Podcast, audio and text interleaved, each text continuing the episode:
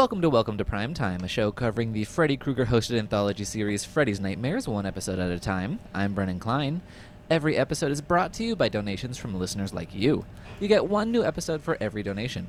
Please help us keep going by giving to the Okra Project, an organization that is working to feed black trans people in need. You can find out how to donate in the show notes. This week's patron is Bart Kimball, and our guest, he's the founder and editor of Ghastly Grinning, co host of the Keep Screaming podcast, and the founder of the We Are Horror online magazine. It's Ryan Larson. Welcome to the show. Hi, thank you. Thanks for having me. I'm excited to talk about uh, Freddy's nightmares with you. you sound very convincing. I'm glad. no, I really am. I was I I was trying to make sure I didn't like mess up the name. I was like, it was called Freddy's Nightmares, right? Okay. It sure is. Um, yeah. Um, well, okay. Before we dive in, do you want to tell us a little bit about We Are Horror, which is kind of the newest thing, and then maybe a little bit about Keep Screaming? You know, the other, the other, the other one, not. Right, right, right. Um, yeah. So uh, We Are Horror is we have uh, our inaugural issue is out, which you can find. Um, we are so how We Are Horror works is it's completely um, funded by you guys. So we have a Patreon. Um, you can find us at patreon.com slash we are horror. Um, and it kind of came about in the collapse of Fangoria. Um, and I, I've been. Which is also how this podcast came about. right, exactly. Um, it's produced so many good things. Um, and now it's back. So it did all these things and, and we still get it. So, um, no, it was. Um, I've been doing freelance now for a number of years, and you know, um, Fango was definitely always one of the most um, noticeable horror uh, ventures for diversity and giving people platforms. So when Fango went down, all these places were talking about how like. Oh, like we can do it. We're gonna step up to the plate. We're gonna do it, and tons of those places do exist. Like, don't get me wrong. Um, this is Grim, uh, Anatomy um, of a Scream, um, Morbidly Beautiful, uh, Rue Morgue, they're all great at like diversity and, and championing um, inclusiveness. But I was like, you know what, I I'm tired of like people saying they're gonna do it and like only doing it half-assed, or I'm tired of like having to t- like kind of take all the steps in between. So I'm just gonna do it myself. And I reached out to a couple people, Tyler, Terry, and Danny, um, to help launch we Are Horror, which is our platform, or our, our entire thing is 80% of every issue is guaranteed to be from a uh, female writer, a writer from the LGBTQIA plus um, community, um, a person of color, um, uh, in, indigenous writers, um, disabled writers. We're really trying to shine a light on marginalized and um, and really give them a platform and finally give them a place to um, to speak and also ensure that they're paid. So every single writer and every contributor is paid except the only people who aren't paid are me and Tyler. Um, we decided at the like right when we launched the magazine that like we would take no pay because we want to make sure. I mean, we're two like white dudes. We're so like, um, and like you know straight white dudes. So we're like, uh, we're done. We don't need to get paid for this. We want to ensure that everyone else is getting paid for it. Um, so all the writers are paid. Anyone who contributes um, to the magazine is paid. Um, our first issue was on kind of just the other is what we we like kind of called it, which was just focusing on all those um, marginalized voices in horror and how they exist within the genre. Um, and then the second issue, which will be out um, October fifteenth. Um, is on slashers, and uh, Brennan has a piece in that issue.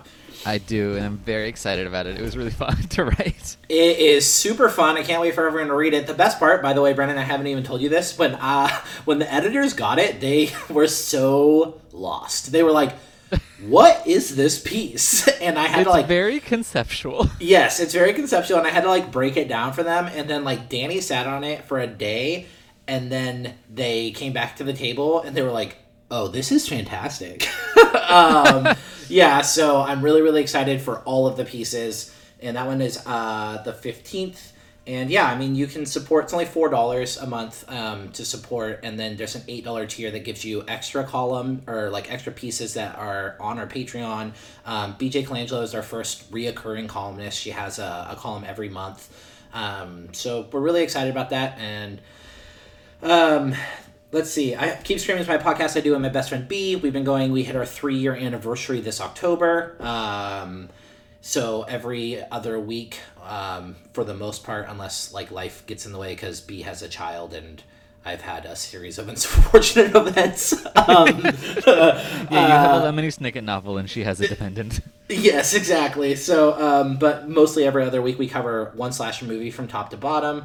Um, I'm really excited um, to be hitting our three year mark this this month. We're doing four episodes, um, just like to kind of celebrate it. So we're doing like our back to school stuff since we kind of missed out on September, uh, and covering pieces and night school, and then we're doing Ooh. our yeah, and then we're doing our Halloween stuff, and we're covering um, newer ones. So we're doing Hellfest and Trick. Um, so yeah, you can find that anywhere you can find podcasts. And then of course, yeah, the website Ghastly Grinning, um, which is where you find the bulk of my reviews and where I try to also also like bolster other new voices and reviewers. Um, and then I'm everywhere. I have a column over at Bloody Disgusting that you can find. I'm covering Beyond Fest for Consequence of Sound. Um, I don't know. I'm on this podcast with Brennan right now, so yeah, You're a jack of all trades, I try. I try. or a, a jack of the one trade, but everywhere that does this particular trade. right, exactly. Yeah. Um, well, anyway, uh, we're gonna catch up on where you can find all that again at the end of the episode. But first, we gotta talk about some Freddy's Nightmares. Yay. Um, here to talk about season two, episode three. It's called "Welcome to Springwood." Original air date was October twenty second, nineteen eighty nine. So we're we're in the same month as this episode would have come out. Ooh, fun. Um, here's what you could have watched instead in theaters that weekend. Um, uh, stuff that like people would have heard of, but I'm not that excited about. Um, Drugstore Cowboy, Gross Anatomy, and Next of Kin. The the Swayze one, not the Australian one. gotcha. Um, the writers on this episode were Gil Adler and A.L. Katz. They are they are big names, but we've already talked about them on Freddy's Tricks and Treats with Shan Chalakian, so you know you get it. Um, the director here is Ken Wiederhorn, who directed a bunch of these, and I always am fascinated by him. He did Eyes of a Stranger and Shockwaves and Return of the Living Dead three or two. I don't know one of them. It's Ken Wiederhorn. Look him up. Um, the cast here, this particular episode, not super exciting, except um, in, as the character of Roxanne is Leah Ayres, who's the, uh, well, mo- she's what you could call the final girl in the burning, but the burning mostly has Ah. final boys and then a girl who just also survives. Right. Um, but she's the kind of standout person as I was looking up this. I was like, oh, I, I actually know her face. Um, okay, so Ryan, let's get into it. Right. Um, basically, we open on an, a married couple. They've been driving all night to Springwood, Ohio, home of the free. Um, she's already like planning on interior designing their new house. She mentions how she's so pleased to live in a calm little town, so, so pleased that she has stopped taking her medication. Um, and apparently, she has packed her pills with the movers, which is always a bad idea. Um, I don't know if you've ever taken any sort of medication, but keep it on you, is my advice. But it's very good for the plot. Oh, of course. Right.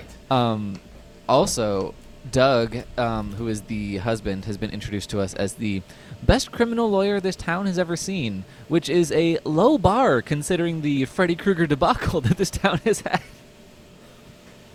He Or just guess has maybe- to like not Sorry, what? let. I was gonna say he just has to like not let child murderers loose. Yeah, it's pretty easy. I mean, although actually now that I think about it, maybe Freddy's criminal lawyer was really good, which is how he got out. I'm not I'm not claiming to be a legal expert, but they have an issue with criminal lawyers in this town, so I don't think he's going to be welcomed with open arms. Um yeah, Freddy shows up in his little liminal space. He says a whole bunch of whole bunch of stuff. Freddy's really chatty this season. Um, but especially he's like marriage is a moving experience, and he says something about how he's the welcoming committee for Springwood and yada yada yada. Um, yeah, the puns are. Um, there's a lot of them, and so this is the first episode I've ever seen of the show, by the way, and it was weird to me because obviously it's like a riff on um, Tales from the Crypt, but it was weird that we get like a cold open before we get introduced to Freddy. Yeah, that's something that I when I was originally looking up these episodes, I thought that the Freddy parts had been cut out because I just couldn't find them because they're just kind of buried at random points. Yeah, it just was like strange for me because I'm so used to Tales from the Crypt, and then like to see them do the cold open, and then it cuts to Freddy, and then he usually gets like a stinger. I was like, the stinger, obviously I'm used to, but I was like, oh, that's interesting that you introduce us to the world first, and then that's more like Twilight Zone esque to me. Oh yeah, and it's the Freddy's Nightmares is nothing if not structurally confounding. um, basically, the whole structure of this entire series is it's avant-garde to say the least. It's it's very strange and it's it's interesting. It's an interesting choice. Um, not always used to the best uh, of their abilities, but it's interesting. Um, basically, okay, so Ladies Home Alone, I did not write down her name, so I'm not sure. um, but there's this like sexy mover handyman guy. Um, he shows up and he's like, "I have all these boxes. I don't like to be kept waiting." And she immediately gets really horrible, you know, sexual assault vibes from him, and because he's giving them off. Um, and he's like, "There's something I need you to do real bad. Sign this receipt." And he's just incredibly creepy. And then when she finally opens the boxes, she discovers like a bloody dress with stab wounds in it. Yeah, that's great. It is great, and I, I love how, like, I, you'd assume that the dress would have been kept on the person who was stabbed. So I wonder where she ended up. um, yeah, and also a, a, case of swords. Like it, it looks like a saxophone case, and I was kind of excited, but then it was just full of like katanas and like a bloody tiny sword knife thing. I do kind of wish now that the killer used a saxophone instead. That would have been so cool. Like we already, you know, we have the town that dreaded sundown, which has the trombone kill, but we need more instrument-based murder. I say. Yeah, uh, I 100% agree with you. I don't know. What's that movie? There's some movie that has like a saxophone thing in it. Blood Honey? I don't know, something. Oh, The Devil's Honey? Yeah, isn't there some like instrument stuff in that? I've never seen it. I don't know. I could be speaking think, out of turn here. I think it's like a sex related saxophone. Cool. I don't Even... think it's a murder saxophone. Oh, okay. Well, but less sexy cool. saxophones and more murder saxophones. Yeah, we have plenty of sexy saxophones. I mean, after they made Mad Max, and it's just um, Mad Max's wife playing the saxophone in her underwear, I don't see how we could have improved on the sex factor of the saxophone. I mean, there's the dude from Lost Boys. Like that's always my my oh. go-to sexy saxophone. That's a really good point. They really just yeah. should have shut it down after that. yeah, that's true. Um, but yeah, so basically she falls asleep because it is really easy to fall asleep in Springwood. um, um yeah, we'll touch on that later, I guess. I did. That was like the one one big note I had. I was like, these bitches. Can I cuss? Um, yeah, yeah. These bitches sleep a lot, and I don't mean bitches. I don't. I'm not saying women, by the way. I mean like everyone, like literally everyone in Springwood. Like that is the sleepiest, doziest town in the world because everyone just casually falls asleep all the time. Yeah, and just, you know, sitting up against hard surfaces, just anything. Like, for me, I'm extremely jealous of the just kind of rampant narcolepsy of this town. Um, just because, like, w- I have a hard time getting to sleep in my own bed at nighttime, and these people could be like on a pogo stick, just falling asleep. Yeah, I was gonna say like they kind of play it fast and loose with um, it's dangerously close to micronap sometimes because they really like they kind of blend in daydreams here um like a lot of the times. Oh yeah it's it is uh not very well organized. Their their dream antics here. Yes um, but basically, yes. Yeah, so she falls asleep, leaning against a box. Um, she imagines the owner of the boxes uh, as this creepy old man who pauses a lot in between all of his words. He's like, and he's just shouting at her like, "I've been through your things. And so he's kind of screaming at her like, "I know about you. Did you look through my boxes and you know find out about my secrets?" And he's like menacing her. It just her apartment right now is the Grand Central Station of horrifying men.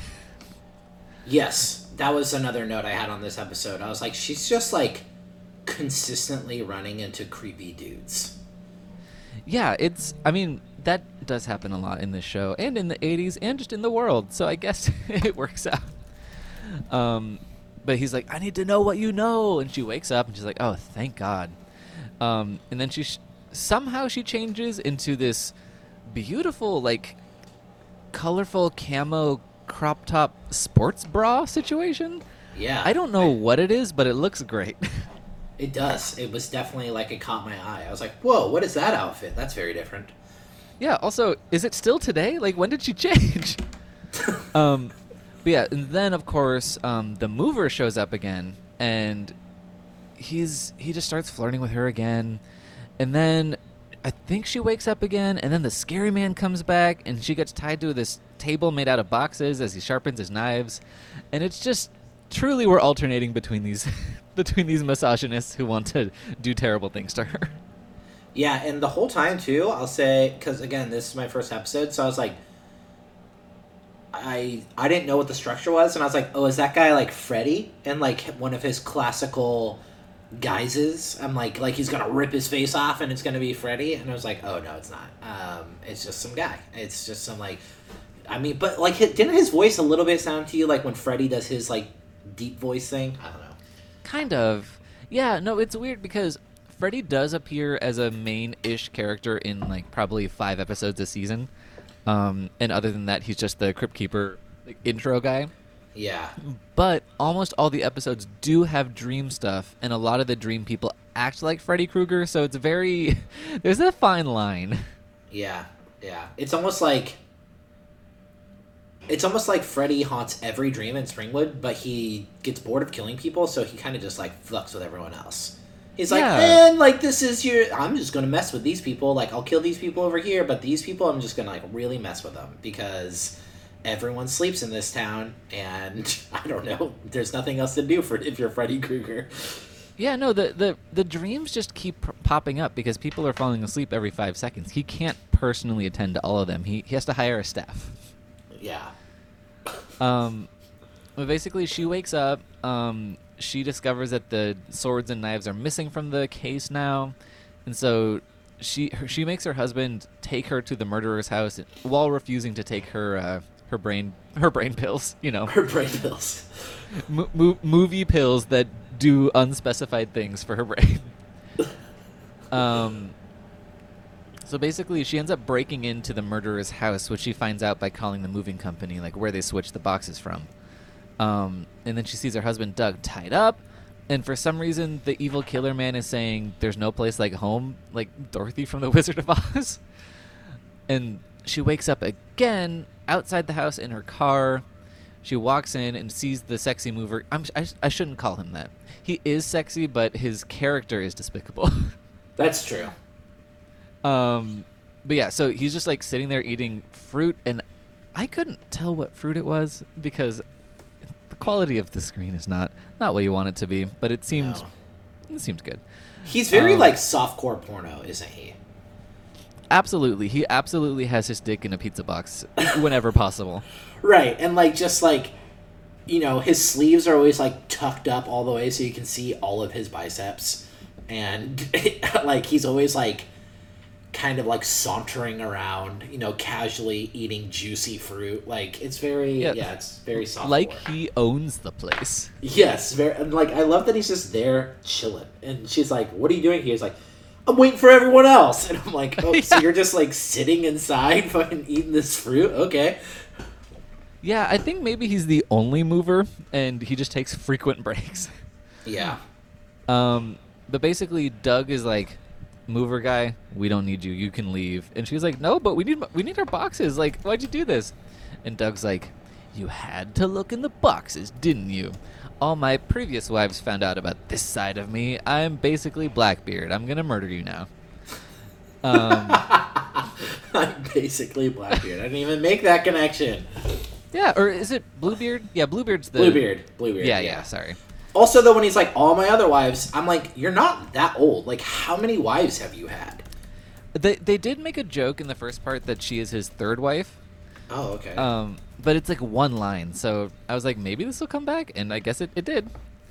Um, but yeah, I guess he married. You know, they don't seem to have been married. Well, no, they this couple seems to have been married for a while because they've already dealt with her, like I don't know, breakdown in wherever they used to live. But he, I guess he wasn't married to the other wives for more than like a couple months. Because so. yeah, he actually is a young man. Because most of the people playing young men in the show are forty, but he actually looks young. yeah, he's not that old. So yeah, so he he swings his sword at her and she stabs him, and then it just kind of ends. So I was like, oh, that that was kind of under anticlimactic. Um, Freddy shows up again, truly doing a tight five on marriage. He's all like, "Are you happily married? Look at your spouse. You looked, didn't you? How well do you really know him? Thinking of moving? Give Springwood a shot. Come for a night, stay forever." And he just fully ends up in a completely different place than he started. Yeah, um, I do love all the. Like, it seems like he offers advice at the end of every episode. Like, uh, his stingers are very, like, almost contemplative. It's like, hey, you should really rethink your life. And it's like, thanks, Freddy Krueger. yeah, I mean, maybe not the person I would take that advice from, but I'm, I'm happy to hear it. Thank you. Exactly. Okay, so then our next segment. The, usually the character that is the lead of the next segment has appeared at some point in the first one, but no, the only connecting character is this despicable mover guy who continues to be lustful and terrible.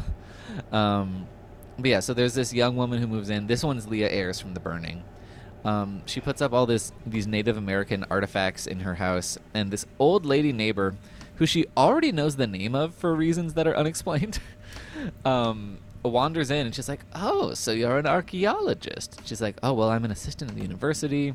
Yada yada yada. Um, What she she like- calls them something different too. I may I, I like noticed she doesn't call them Native American. She calls them oh, Oh. Indian American. Yeah, no, American Indians, which yeah, is American Indians. which is you know that that was the first stab at political correctness on that and Right. a failure. yeah. Like when she said it, I like noticed. I was like, "Ooh, I don't like that." yeah, because it's still not it's not what it's just it's not true. You can't it, they are neither American nor Indian. yeah. um but yeah, well, I mean American in the sense of like the name America was applied not by them. right. Exactly. Um, but yeah, so basically the lady's like, the old lady's like, oh, do you have a boyfriend? I can introduce you to these young men. She's basically, she is um the lady in the beginning of the Titanic. She's very, she she is crumbling. um, Okay, and I'll say too because she is so old looking.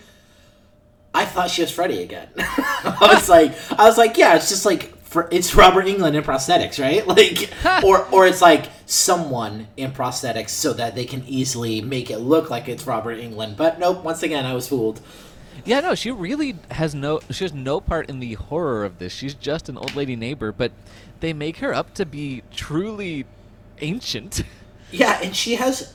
She doesn't. The only reason she exists is so our lead can just explain what's happening to her. Oh yeah, and look, we need it. So it's a Oh, weird. This is a yeah, weird This one. one's really weird. Um, but yeah, so yeah, you imagine she's gonna do the It Chapter Two thing of like she's gonna start doing like a weird jig and like attacking her, but nope. um, so basically, the mover is here again, really trying to shake things up and flirt with this lady now. And first of all, I he is a monster, so I don't approve of anything that he does. But also, she's very rude to this mover before she knows that he's a monster. Um, he's like, "Oh, where should I put this box?" Um, and she's like, "It's labeled kitchen, so the bathroom." Dumbass, like basically, like Oh yeah. Um, and this mover too is just like in this one is very persistent. Like, one, does this guy ever not work because he's only ever wor- wearing his moving gear? Um, and even two- in the park. Yeah, even in the park. And two, like even after he has fully moved in, he just like shows up at her apartment. Yeah, he keeps doing that. He's, I hate him. I wish he had died. Springwood would be safe from at least one of the monsters. yes. Um, but yeah, God, wait, what's the Freddy part is just more babbling. I, I, I wrote it all down. Like I was just typing like as fast as I could, uh, like to what he was saying, but it, none of it makes sense. So I'm not even gonna repeat it.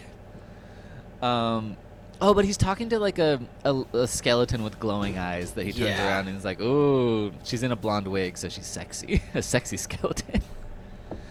um, but yeah, so okay, so we after Freddy's moment, we cut to a man sitting at a desk, and he gets a note slid under his door, which is a love letter. That's like, my darling Gregory, I know this is dangerous, but I must tell you how much I love you. And so, yeah, it's from Jane, and apparently this apartment was built in Regency, England, in Ohio. um, oh wow. yeah, it, it's it's very old timey and fashionable. Apparently, well, we, we do find out later. So, th- our our girl Roxanne has been dreaming this moment, but she sees him hide the letters away in a secret apartment or compartment in the apartment, and she finds that compartment and unearths the letters, which are love letters between him and Jane. Um, and she was his mistress in 1890. Um, so while she's reading the letters, she walks past a fancy Mrs. Danvers is looking Mrs. Danvers looking ghost in her apartment who vanishes when she turns to look.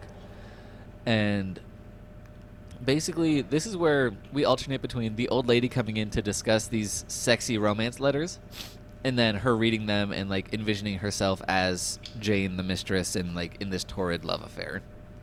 Yeah, and this whole thing is so odd to me. Like, the first one, I can at least, like, the first segment of this episode, I can at least be like, okay, I guess, like, she's just, like, falling asleep, like, on the car ride and stuff. But this one, I'm like, where are you that you're constantly just, like, are the daydreams counting as, like, what's happening here? Because they seem more like daydreams than anything else. And also, um, like I don't know. It's just it's very like confusing. All of like the bouncing back and forth. Yeah, like at first it seems really clear that like oh, she's imagining herself like in doing the circumstances of this letter because she's been unlucky in love and she's like really impressed by this impassioned love affair and she likes to imagine herself in it in these period clothes that look they look okay. They look like, you know, they got pulled from a high school prop closet. Um but it's it's it's a budget that Freddy has not shown before. Yeah. Also, I hate th- this. Is I know it's a, a like a, a tidbit, but um, why is she reading the letters so slow? Yeah, I was thinking that. I was like, she is, and she has an assistantship at a college. Well, first of all, the the guy she shares an office with seems to actively hate her, so maybe she's terrible. Um, but she's yeah, all really he does is look at her and like negatively shake his head, like Yeah. like he's just like tired of her bullshit. and she's not even doing anything. They're just sitting in, in the quiet, and she like moves some papers around, and he's like, "Ugh, this I hate her." but yeah, she reads so slow because I'm like, okay, there's like maybe ten letters, eleven letters, and like it's been days. yeah, like, she reads one a day, and she seems like rapaciously interested in them. It doesn't seem like she's saving them. She's just really slow. Yeah, that was uh, that was off putting to me. I was like, and it's not just yeah, she's just like so involved in it, like very interested, and I'm like, are you savoring it? Is that why you're reading one a day? Is this a a exercise in self control? Yeah, it's really confusing. And I don't know, it, I, I think we're just seeing that her life is being sucked up into reading these letters. Right. Um, and so she's she's sitting in the park on this bench where Gregory and Jane once met in the in 1890 Ohio. And the mover shows up again in his work uniform as we mentioned. Um, and he's basically like, "I've been thinking about you and I want you to go out with me." Not even it's not an ask. It is a demand. Um, and the thing that really sucks about this scene is that this is where it made it pretty clear to me that what this episode's trying to position him as is her pulling away from romantic options because she's so interested in these letters as opposed to real life romance. Right. And I'm like, he is not a good option. like, she should be able to say no to this man and still be open to romance with a real life person because he is a monster. uh, yeah. Uh, no, that's very true. I, I definitely I saw that and I was like, um, but he's not a viable option either. like I know she shouldn't be like absorbed with fantasy romance man, but also like softcore porno moving man is also not great. No. And speaking of softcore porno, she does envision a sex scene with Gregory that is fully like she stepped into the cover of a romance novel. Um, there's a roaring fire and like open shirts. It's very it's very uh, very steamy. Um, but then she steps out onto the balcony and she like in real life and she gets pushed off by Margaret the wife, like the ghost of her, I guess, and she's like, "He's mine." And so the old lady comes in again. She's like, "Tell me about these letters, child." And she's like, "No, I'm done with them. Like you know, they were taking too long to read. um, but no, she's like they're starting to affect her life too much, so she burns them up. Um, in the next scene, the mover is just chasing her down the hall to her apartment. Again, once you're done moving, don't show up back to the place uninvited. Yeah, no, weird. And he's just like, all I want to do is go out. What's wrong with that? And it's what's wrong with that is that she said no, son. Leave her alone. Like multiple times. Yeah, it, infinite no's, a cavalcade of no's. And basically, he's like, I don't think you know what you want. And he's like, What? A guy needs to be perfect or you're not interested? Is that it? It's like, No. I mean, well, maybe. But you're so far from perfect that it's not even in the conversation. I do, I do like though. Well, I don't like, but I did notice that she. He says, "What a guy has to be perfect," and she goes, "What's wrong with perfect?" And I was like, "Well, it's impossible." So like, I understood. I was like, I get what you're going for here, but also at the same time, like, perfect is also not possible. Like, that's not a good expectation to set for yourself either.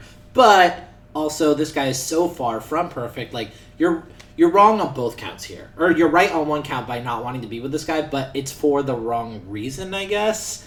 Like her reasoning isn't like you're a creepy douchebag. Her reason is you're not a perfect man. Yeah, again, see that is the fault of the screenplay or the you know the teleplay here, um, which is it positioning this horrible man as a viable romantic option, which Right. should not have been the case. It's really truly the most horrifying thing in the episode. um, and this has happened before a couple times in the show where you know it's like. Well, why don't you want to go out on a date with this perfectly normal guy who is refusing to listen to you and trying to force you to, you know, make out with him? Uh, oh, it's gross. It's gross. The the consent things are not are not present here. Um, but anyway, she goes back into a dream. It's when she comes home. It, it's kind of a, a, a dream of the past that she has no control over now. And she now has a red wig on. Um, she looks like the uh, the Kristen Wiig character of the Surprise Lady. Oh my gosh. Um, it's really, really silly. Um, she sees Margaret point a gun at her, and she's like, "I'm sorry, I had to do this." And there's a really stupid-looking like struggle over this gun. and uh, basically, Gregory shoots her. She doesn't realize that she is like playing the character of the cheated-on wife. Now she thought she was still being Jane, but no, she's the wife, and she gets shot. And then in real life, she just falls from a ladder very dramatically. Yeah. Um. I hated this. Yeah, it's really dumb. It doesn't go anywhere. It, it's no like, it's not like a comeuppance for being sucked into the letters necessarily. It it just doesn't flow. It doesn't. It's not coherent. No, and the first like the first one's fun and like it's like campy and fun and it's a little bit silly, but like this one, especially like you have. I mean, how long are these episodes? Like thirty minutes, forty five minutes. They're forty five. Yeah, 45 minutes. So you have like roughly 22 minutes to establish rules and stick to them, and it it takes 22 minutes to establish rules and then quickly break them. Um, because it's like it also she got pushed off a balcony in her dream, but lived in real life. But just now, now, and also she's like on a fucking ladder. She, I mean, th- when we're talking about falling asleep or daydreaming anywhere, I'm like, did she fall asleep on that fucking ladder? Like because that's or like she's just like really lost in thought because she has to fall off of the ladder from the dream into real life. I don't know. I just was like sharp turn into I don't like this for me. Yeah, and also, I mean, I do love the ladder. It's one of those like kind of uh, library ladders that she just seems to have in her apartment. Yeah, it's Um, very uh, Beauty and the Beast. Oh yeah, it's it's gorgeous. I, I love the setup of the shelves there. Um, but yeah, she falls off this ladder, which is like maybe a six foot ladder, and she falls off it like she's King Kong falling off the Empire State Building. um, but yeah, it's it's really disappointing. And then Freddy's like, "Next time you're alone in your house, think about who went before you. It might be pretty crowded. The dead have to go somewhere." And I'm just like, "Shut the fuck up." and then he has a piece of paper and he's like, "Now this is what I call love letters," and it just says R.I.P. on the back, and I was like, "Okay." Yeah, they really. uh I don't think they were trying there. No, they just they're really just letting him riff, and I don't think he knows what the script was about. They were like, "Just say something about love and just keep going. We'll tell you to stop," and then they just forgot and took a coffee break while he was talking. Yeah, I was. um Even I kind of facepalmed that one. I was like, that was bad. yeah, but okay. So, final thoughts on this episode: Was it a dream? Was it a nightmare? Or did it put you to sleep? Um, it's the episode as a whole, right? Yeah, you you can split it up if you want because the two halves are so different. Right. Um, the second half is nightmare. Like I hated it. It was a nightmare. Is that the the rating scale, or is it like it, it was good? No, okay. Well, dream is good, nightmare is bad, and put you to sleep is just kind of like ambivalent and boring. Right. Um, okay. So then I'll I'll say um, the first one is. Mm, eh, I mean, oh god, these are hard, Brennan. Um, the second Yeah. one is definitely a nightmare. It's bad. It's not good. Um, that's that's an easy choice. But the first, I didn't like hate the first one, but also it's not like anything I'm gonna like. The only person I'll probably talk about it again with my li- in my life is you or B. Yeah, fair. like I'm not gonna go around and be like, dude, you gotta check out this Freddy's Nightmares episode because it's really good. Um, You're never gonna be moving and being like, "Wow, this really reminds me of that episode of Freddy's Nightmares." right. So I kind of want to just put it out like it was, um, like you know, it put me to sleep. Uh, but uh, but but I didn't like hate it. You know, it was like I'm Yeah. I happy that I'm happy that I watched it. I'll probably never watch it or talk about it again. Fair. Yeah. Um, yeah, for me, this whole episode kind of shakes out to a put me to sleep situation. I was like just really underwhelmed by by all of this, and I really, really hated everything to do with the mover character. Yeah, no, I don't blame you there. He was an awful character to carry over. And then, yeah, that second part was just so, like. I mean, it, the whole thing was kind of boring, but then the end is so confounding that I was like, ugh, okay. Yeah, God, I don't even know. Ugh, gross. Let's just move on. Okay. Ryan, um, where can everybody find you out there on the internets and all the things that you write and do and everything? Right. Yeah. Um, okay, so I have a monthly column over at Bloody Disgusting. It's called You Ought to Know, where I uh, cover movies from the 2000s. Um, and that's usually once a month, sometimes twice a month over there. You can find But, all. sorry, and not to not to like fully you know ste- or, you know derail you so quickly, but that title is truly it is the gift that keeps on giving. The title of your column, it's, I, it's the the most perfect combination of puns. Yeah, I actually thought of the column, the title before I thought of the premise of the column. I was like, what? Because you know, I mean, you, I, I talk with you actually a lot about how much I love 2000s horror, and I think it's under like um, appreciated within the community. Yeah. and and so like there was one day, and it literally came from me listening to Alanis Morissette, and I was just like. Huh, aughts, Otta, and I was like, I should do something with that. um, so that's literally where that came from. Uh, and it was like fortuitous because Bloody already has like an 80s and a 90s column. So I was like, I'll just continue it with the 2000s. Um, yeah, so you can find that there. Um, like I said, Keep Screaming is anywhere you can find podcasts. So it's on, um, you know, Apple Podcasts, it's on Spotify, it's on Stitcher, it's on um, anything you can find podcasts on. Um, all of my writing, the bulk of my like pers- my own writing for reviews is over at ghastlygrinning.com, um, as well as like a number of other reviews and uh, columns from other writers.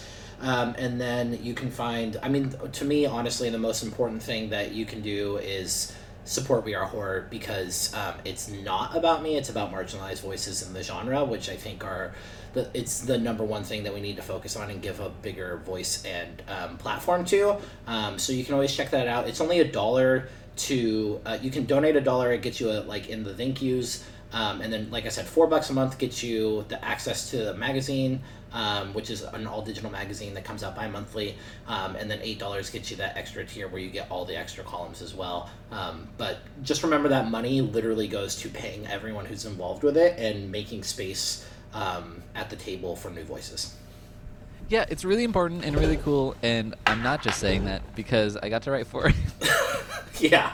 Uh, no and uh, like truly i'm just so excited to one it's really cool to have all these people that i respect and and like really kind of idolize like yourself and bj and anya who are all writing. But what has been even more rewarding is seeing these people who didn't think that they had a voice or something to say and we've been able to give them that platform and seeing them be able to take part in and be congratulated on those um, on on their writing has just been one of like anytime I see a, someone call out an article and be like this really impacted me that to me is the most special thing um, so it's just been really really cool Yeah, and yeah, I, I do encourage everyone to check it out. It's really inexpensive, and you know the money's going to a very good cause of like, well, especially right now. Well, even before the pandemic, um, freelance writers are having a hell of a time out there on out on the internet.